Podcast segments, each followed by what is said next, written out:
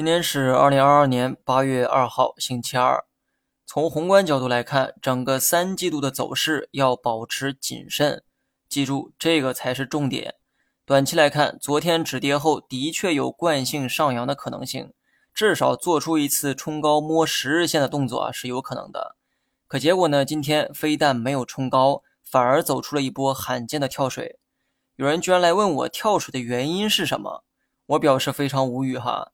很多人调侃散户只会看新闻去炒股，但我不明白关键时刻有些人为何不看新闻了。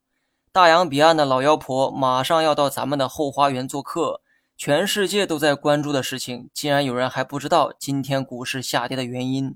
另外，我再强调一个重点哈，黑天鹅事件是无法预测的，决定市场长期走势的是基本面，而决定短期走势的是情绪，因为情绪呢会受到消息的影响。所以你也可以认为消息决定了短期走势。人家老妖婆执意要来做客，而且人家现在已经在飞机上。你说这些谁能预测到呢？如果都能提前预测，股市有必要在今天下跌吗？所以突发意外的时候只能认栽。所谓的防范要尽量提前去做。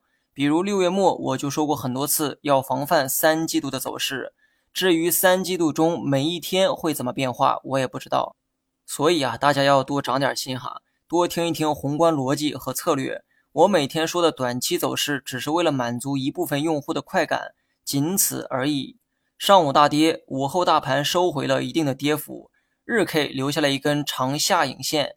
注意，这种金针探底是止跌信号，不要直接想象成反弹信号。它可能会反弹，但预期层面你要认定为止跌。反弹和止跌是两种概念。